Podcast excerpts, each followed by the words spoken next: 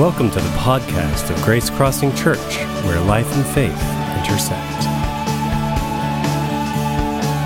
Good morning, everybody. That sounds better. Great to have you with us this morning. Thanks for joining us here at Grace Crossing Church. Uh, we're glad to be able to continue our series this morning.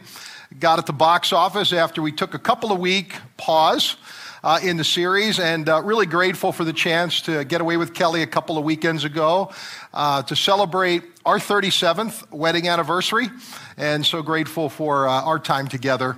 And really, I think privileged to have a couple of our friends, a couple of friends of Grace Crossing Church here with us the last couple of weekends, uh, Tim Buttrey and Corwin Anthony. And uh, if you were not able to be a part of that or listen to their messages, I would certainly encourage you to do that. Tim talked about circumstances are not circumstantial. And then Corwin spoke on Jesus calming the storms. Both messages very affirming, very reassuring for me, uh, and I know will be for you as well. And as I was receiving uh, from their ministry, I was reminded of something Jesus said. Jesus said that the Holy Spirit would be the one who would teach us. So I was reminded of this that at Grace Crossing Church, the Spirit of God is our teacher, regardless of who the communicator is. That we need to know that the Holy Spirit is still speaking, will always speak through those vessels that He chooses to use, regardless of what the instrument is, regardless of who the communicator is. In fact, he spoke in the Old Testament through a donkey. So God can obviously use me. He can use anyone that he so chooses to bring his word. And we're really grateful that the Spirit of God is the one who teaches us here at Grace Crossing Church. So, this morning, as we move back into God at the box office, let me just mention uh, before we move into our movies this week, uh, the, the catalyst verse that we're using, we're building it around affirming the vision that God's given us here at Grace Crossing Church. In Micah chapter 6, verse number 8, and here's the, the scripture He has shown you what is good. And what does the Lord require of you? It's not a rhetorical question. God is actually going to answer that question for us. Here's what He requires to act justly, to love mercy, and to walk humbly with God. God's will, God's plan, God's vision for your life and for my life is found in just six words act justly, love mercy, walk humbly. And this morning, we're going to focus on the third imperative walking humbly with God. Now, humility is first and foremost a walk. The most common motif that we have in Scripture for the spiritual journey is that the spiritual journey is a walk. It is putting one step in front of the other. It is moving continuously, constantly in a direction. And the Bible here makes clear that humility is first and foremost a walk, but humility is secondly a relationship. It is a walk with God. Friends, let's not miss that this morning. We are called to follow Jesus, follow God through Jesus, who purely and perfectly lived out and walked out the priorities of God justice, mercy, and also humility. And then he invites us to follow in his footsteps. Matthew chapter 11. I love this verse 29 out of the Amplified Bible. Learn from me, following me as my disciple. For I am gentle and humble in heart, and you will find rest, renewal, blessed quiet for your souls. There are not many places in the Gospels where Jesus actually characterizes himself.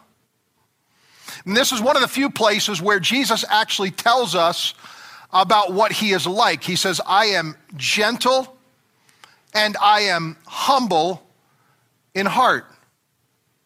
Now, let me ask you this morning would you describe yourself that way? Would you describe yourself as gentle and humble in heart? How about this? Would people experience you that way? Do people experience you as gentle? And humble in heart. Let me be very honest this morning. I feel unqualified to speak on humility.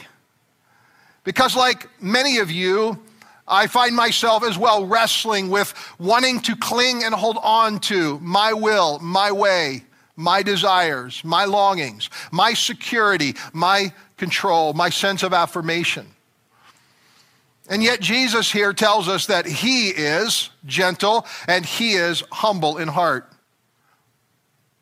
Now, listen, before humility can become a walk, humility must become a way of the heart. It must become a way of our heart. And Jesus tells us here that this is the way that he lives out his life. This is his priorities. And it's that which we are all to aspire to, even if we feel unqualified or underqualified in this area. We must always come back to the priorities of Jesus and how he sets the bar. And he says, humility of heart is, is critical.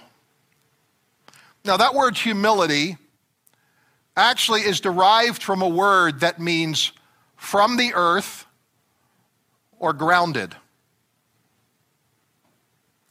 And what I like about that is that I think it is impossible to separate humility from our humanity.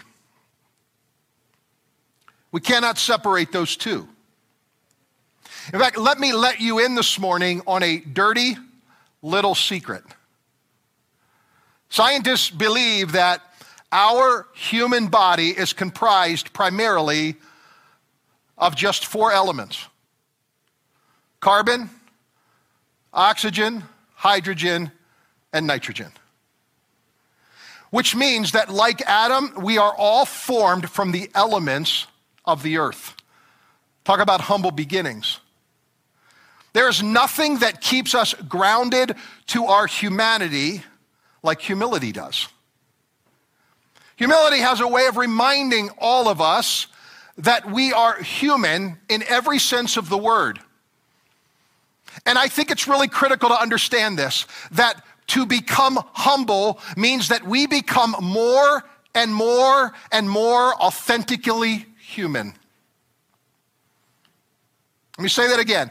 In order to become truly humble, we must become more and more authentically human. Because being human means that we are humble, whether or not we admit it. We're grounded. We're from this earth. That's the reality. We have limits. Every one of us has limits. regardless of how strong we may feel, regardless of how accomplished we may feel, we are limited human beings. And so being humble is being human, but not every authentically human person is actually genuinely humble the way God intends it to be. This morning, we're going to talk about a man in a movie who was both authentically humble and authentically human. The movie today is entitled Beautiful Day in the Neighborhood. And whether or not you have seen this movie, you will no doubt recognize both the lead character, the actor, Tom Hanks, and you'll also recognize very quickly the protagonist that he actually portrays in this movie. So, about a year before this movie was released, I saw a documentary about Mr. Rogers.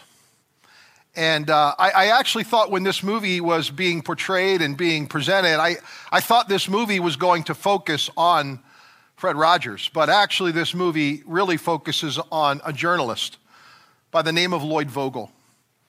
It's loosely based on a true story and a true relationship that formed between this journalist and Fred Rogers, AKA Mr. Rogers.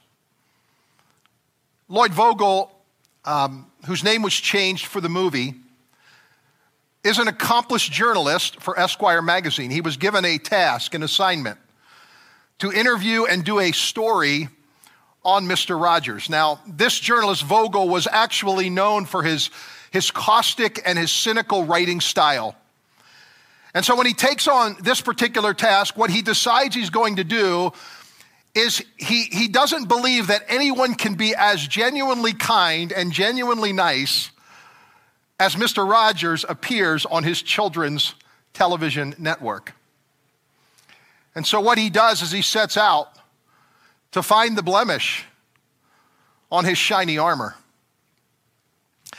And what ends up happening is that through the kindness and the decency and the empathy of Mr. Rogers, Vogel actually begins to have his jaded perspective and outlook challenged. And he comes face to face with having to deal and reconcile with his own past that he had buried deep and didn't really want to bring up or talk about. Now, I grew up with our kids watching the neighborhood of make believe, Mr. Rogers. And I don't think I had any appreciation at the time for his life.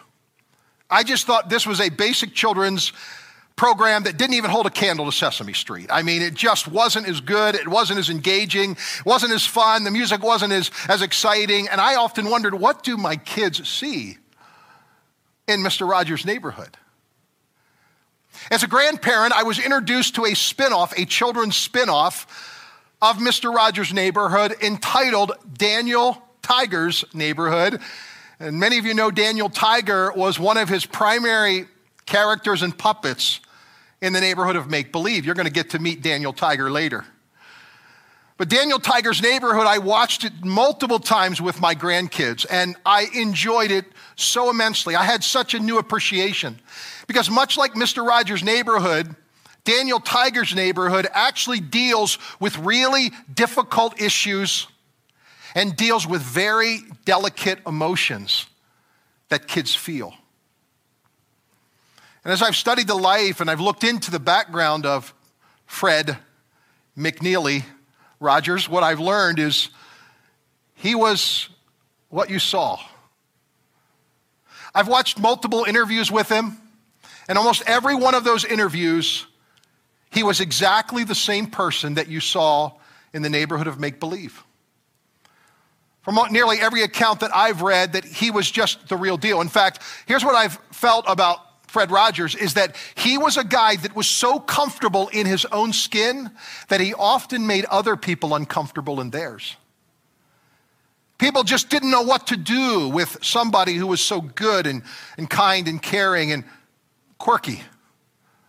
And his quirkiness would often make people uncomfortable. They, they kind of didn't know what to say or, or how to respond. What many of you may not know is that originally he was a, a minister, a Presbyterian minister. He was already into children's programming before that, but when Mr. Rogers' neighborhood took off, he kind of left the vocational side of ministry and he focused his ministry on his childlike faith and on bringing that childlike faith out to other kids and adults alike. And, and here's, what I, here's what I think. I think as I think of Fred Rogers, I think he really embodies the words that we've been looking at from Philippians chapter 2, where it speaks about Jesus. And here's what it says in Philippians 2, verses 5 through 7. In your relationships with one another, have the same mindset as Christ Jesus who, being in the very nature God, did not consider equality with God something to be used to his own advantage. Rather, he made himself nothing by taking the very nature of a servant. Now, in the original language, that phrase, made himself nothing, comes from a word which means to empty yourself or literally to willingly and voluntarily let go of your positional power and authority. Here's the big idea for this morning's talk humility is willingly letting go of my need to be the center of the universe. Humility is the voluntary willingness to let go of my need to be the center of attention or the center of my universe. It is about emptying ourselves. It is about making ourselves nothing in the sense that we let go willingly of our positional power and our positional authority. Throughout this movie, what I was struck by was how often Vogel, because he was doing the interviewing, wanted Mr. Rogers to be the center of attention. He, he wanted to focus on him. And what Rogers would do with Vogel almost naturally is he would move the attention off of himself and place it on the Vogel. He genuinely cared and wanted to know about what life was like in his universe, what was happening in his orbit. And he moves him there throughout the movie in their relationships. In the scene we're about to see, they are enjoying a meal together, and in the meal, while they're eating, Rogers pauses and invites Vogel to join him in doing something. I just love that scene. I, I remember the first time I saw it, how it affected my heart because as I've grown in my own appreciation and awareness of the value and the significance of silence, I know what seems like wasted cinematography film was such a dramatic moment. As what Rogers was doing was inviting Vogel to actually become aware of something outside of himself, something he's not even aware of. See, we often mistake silence as the absence of noise or sound, but that's not what silence is. Silence has a substance, it has a power. There's something mysterious about silence, and yet something profound that happens in us. When we lean into silence, it leans back into us and it deeply affects who we are.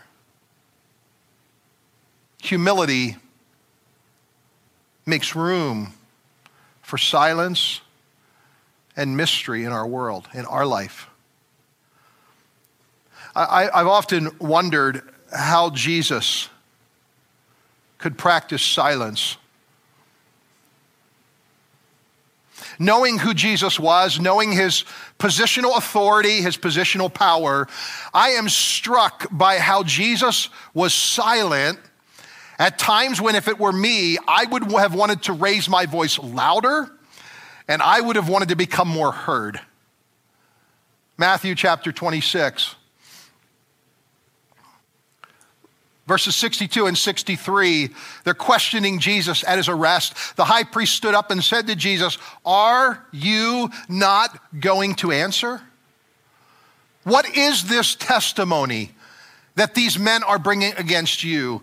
But Jesus remained silent. How difficult would it be? Put yourself in his place. How difficult would it be not to want to defend yourself? Not to want to say, you've got it all wrong. And I've often wondered, how could Jesus practice this level of silence in the midst of what was happening in his life? And I think the answer is given to us back in Philippians chapter 2, verse number 8. Being found in human form, he humbled himself by becoming obedient to the point of death, even death on a cross. Jesus' humility enabled him to embrace fully his humanity. Jesus' humility empowered him to be able to say yes to God, God's preferred will, even when everything inside of him would have wanted uh, to do otherwise. Jesus' humility enabled him to actually embrace the cross, which I think you will agree with me is the highest form of humiliation that anyone could have experienced. One of our spiritual forefathers actually spoke of humility as the ongoing humiliation of our false self so that our true self can more fully emerge, that our true humanity can more fully come out. Let me ask you a question. Do, do you have a recollection of one of your earliest experiences of humiliation? Now, I, I didn't say, do you remember the first time you were humiliated? Because I'm sure there were early times in my life I can't recall that I was humiliated, but I can recall one of my earliest memories of humiliation and what it did to me. Along with my friends, I tried out for the junior varsity baseball team at the school that I went to. I grew up playing ball with friends in our town and and we were always together when we played baseball and we so we decided together to try out for the baseball team at our school. In those days, the coach would actually give you a date when he was going to post on the wall the roster of the team. And if your name did not appear on the roster, it, it meant what? That you got cut. You didn't make the team. I had no question that my name was going to be on the roster. I'll never forget the day, that day. In fact, I can still feel myself standing at the wall. I'll never forget what it was like walking to that wall with my friends and seeing their excitement that their name was on the wall, but mine wasn't. It was as though in that moment I was dropped and plunged into a sea of shame. I felt so sad, so humiliated. I had nowhere to take it, no one to talk to about it, no place to process it. And so I, I, I, remember recently God bringing this story back to me as I was dealing with something different, and the Lord brought this story up to me. And, and I'll never forget the Lord reminding me that something got locked in my heart that day that He wanted to unlock. There was a sense of deep shame and humiliation that came on me that day, so much so that as I look back, I don't think I ever again played a competitive team sport. I think honestly, from that day forward, I only played sports that were individual sports that I knew I could win at. And if I didn't feel like I could do well at it, I just simply didn't sign up. I didn't do it. And what the Lord was doing is He was connecting some dots in how humiliation and how shame can pull us into a place where it affects our life, it affects the way that we live, it affects the way that we affect others and impact other people. My case, I can see how it affected my leadership at times. And there is nothing that brings about a sense of our grounding like humiliation does. Now, that spiritual forefather actually went on to say this. He said that he prays often, in fact, daily, for humiliation of his false self. Think about that. I can tell you that I have choked those words out a few times. But that is not an easy prayer. As I have grown in my trust of God, I've learned to pray that more easily. But make no mistake, it's not an easy prayer to pray. Because what it is, is it's an invitation to allow God to help you walk in humility just like Jesus walked in humility. There is. Uh,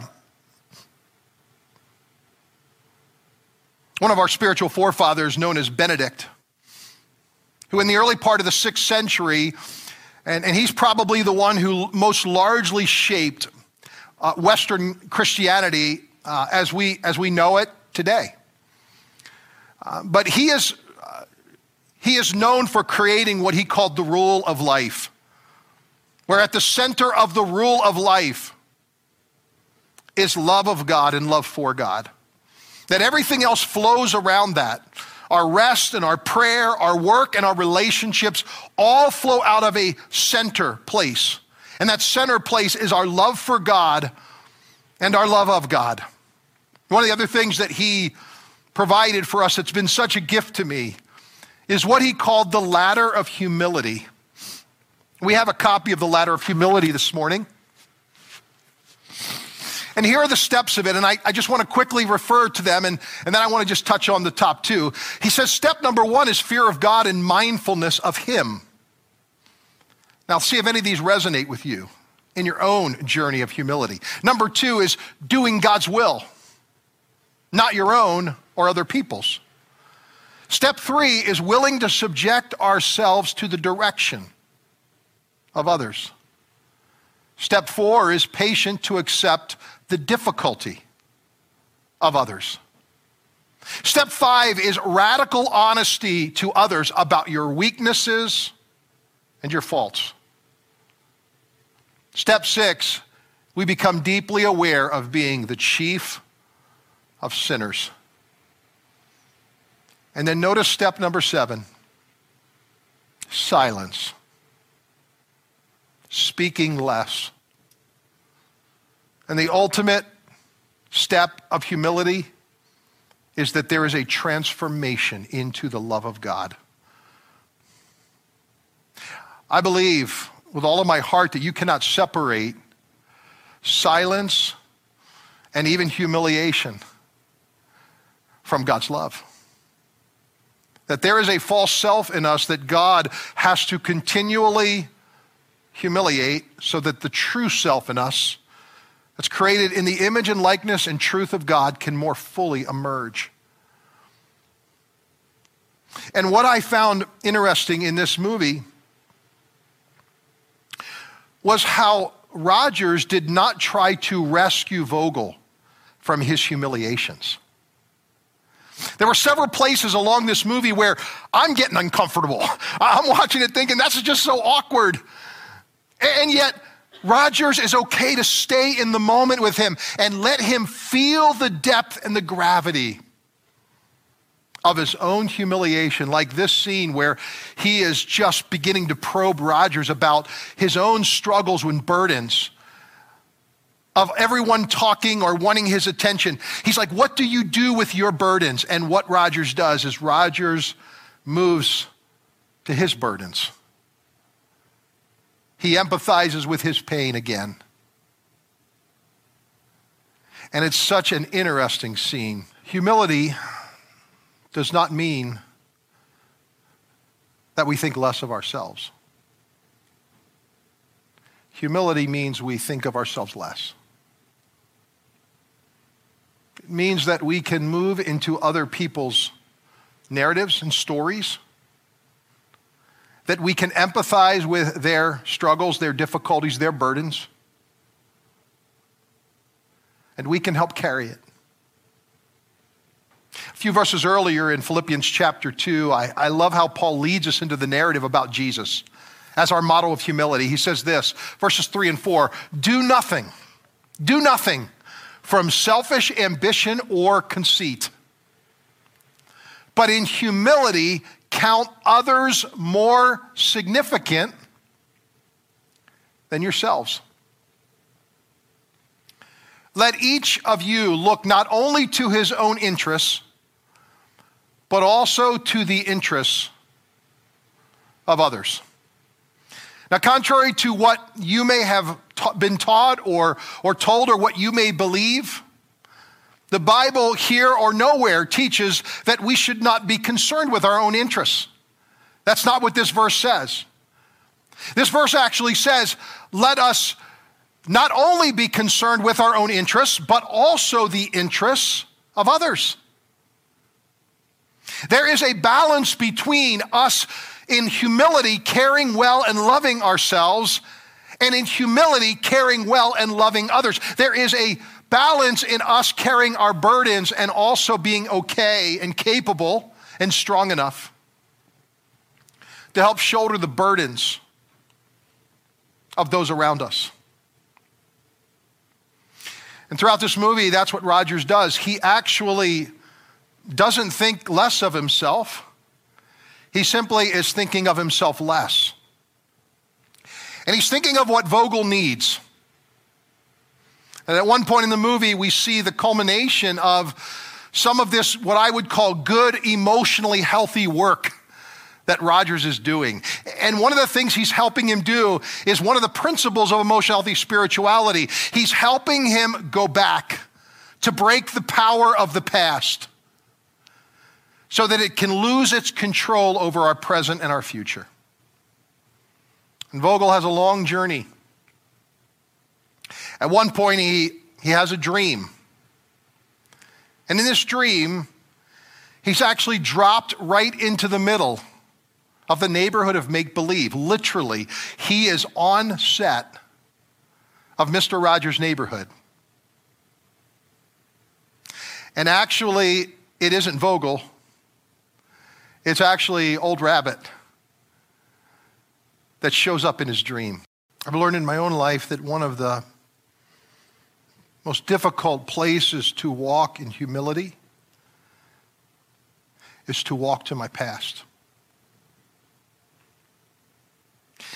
Just like Vogel, I think there needs to be those moments where God can lead us down the corridor to some past places that He wants to deliver us from. He wants to set us free from. That God does not want those scripts, those patterns, those stories, those shadows to continue to get in the way of the things that He wants to do in our lives. Let me tell you, friends, the walk of humility is a walk of courage. And there's no place that courage will have to be more demonstrated and exercised than in your willingness to go back to break the power of the past so that you can go forward and be free. As we wind this message down this morning, there is one way, I think, in which we follow Jesus in this walk of humility that I think is revealed for us in a passage that we looked at in the first week of this series, God at the Box Office, that I want to return to briefly this morning. It's actually a, a passage that tells us where we can find Jesus here on the earth and how we can walk toward Jesus and walk with him. And how we can walk humbly with God. These words actually, if you have a Bible that has red letter uh, in it, which are the words of Jesus, this is the red letter text in the New Testament. These words come right directly from the mouth of Jesus. Matthew chapter 25 verses 36, 35, and 36.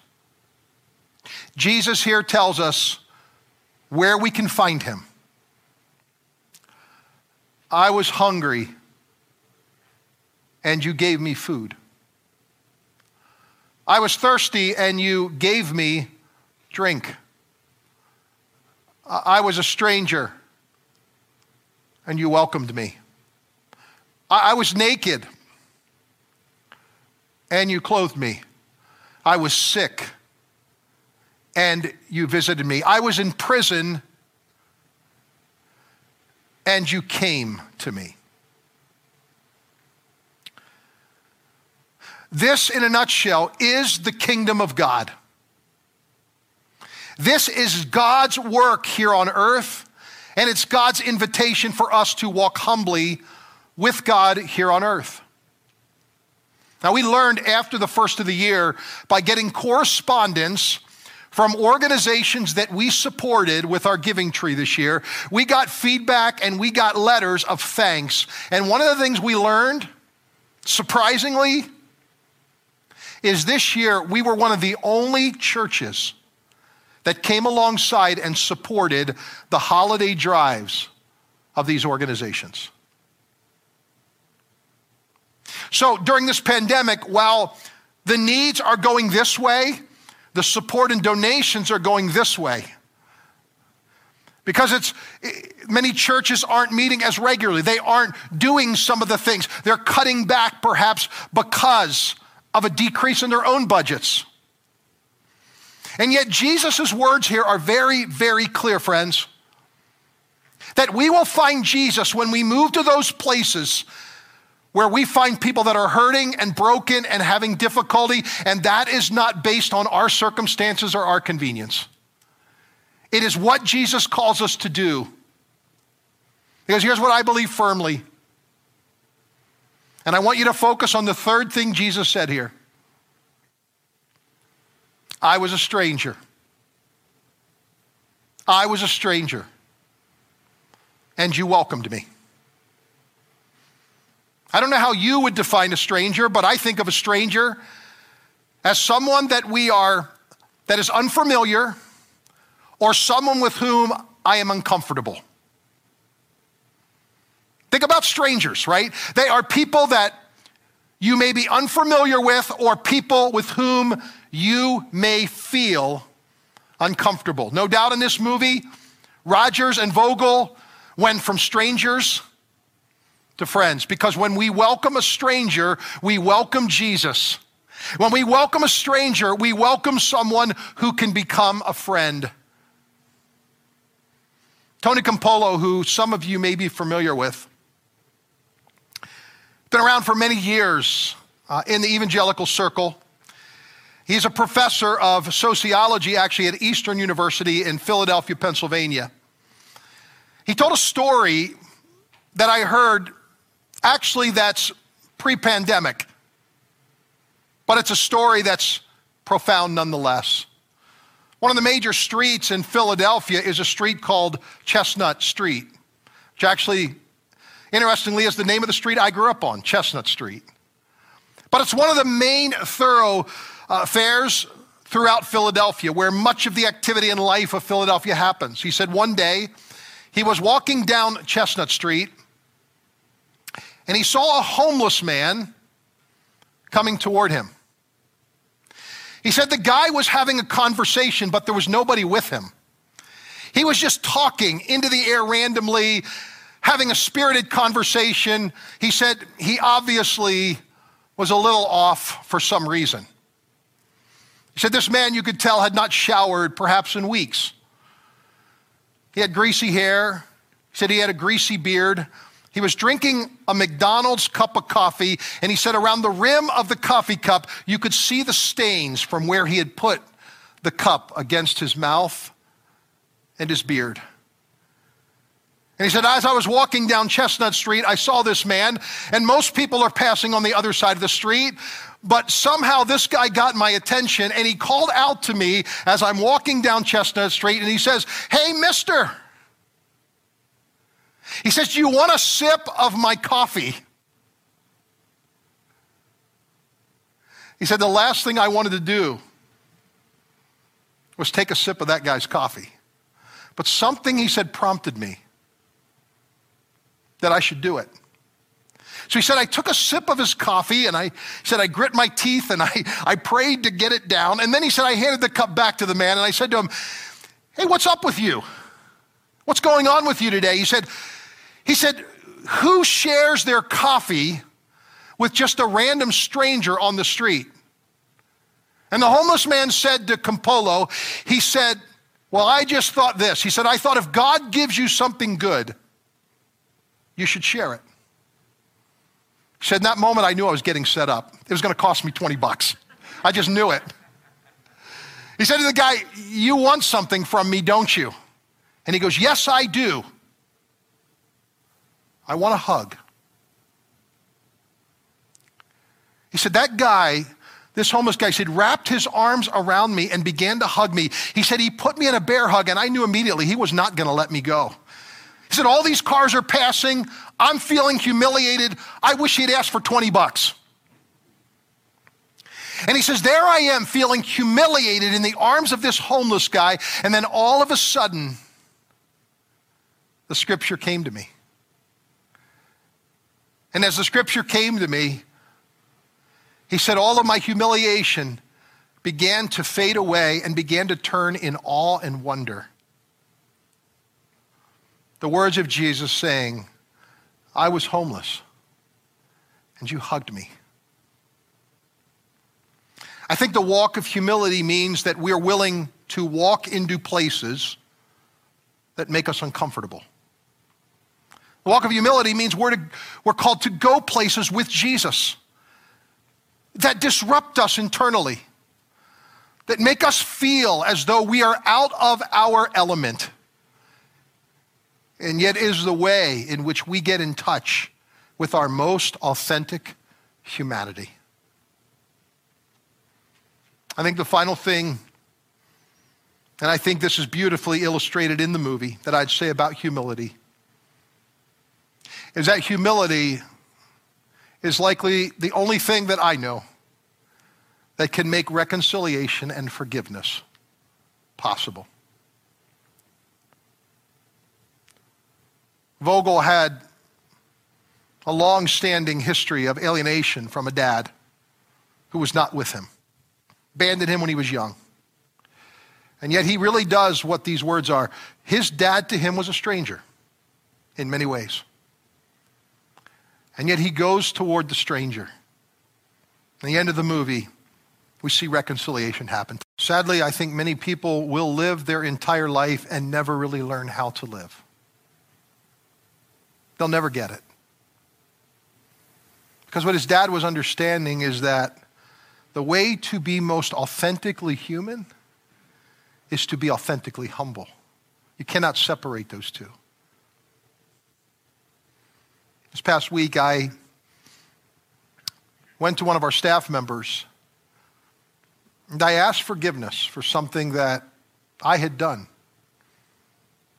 Whether or not they were aware of it, whether or not they felt anything, I did. And I knew I needed to go and I needed to apologize and ask for forgiveness. We can always make excuses for why we didn't mean to do something or why we didn't intend it to be that way, but the reality is humility is the only thing that makes reconciliation and forgiveness in God possible. It makes strangers friends. Let me leave you with a reflection question. Where might God be inviting, be inviting you to walk humbly toward another person, possibly, possibly even a stranger?